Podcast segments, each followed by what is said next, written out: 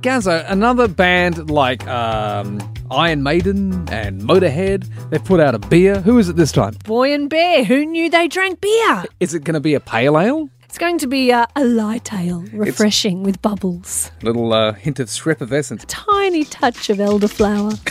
It's called All Australian Ale, or AAA if you like, and that'll be on sale at their national tour throughout November and December. and all proceeds will be donated to a charity called Buy a Bale, which offers to support rural Australian communities and farmers going through drought and economic hardships. It's a similar uh, charity to what John Farnham supported back in the 90s. Oh, really? Okay. They're also going to re release their Limit of Love album, I believe, but with 10 new tracks on it. They are live tracks too that were recorded at the Horden. I really like that song they did, Walk the Wire. Let's have a bit of a listen to that. Okay.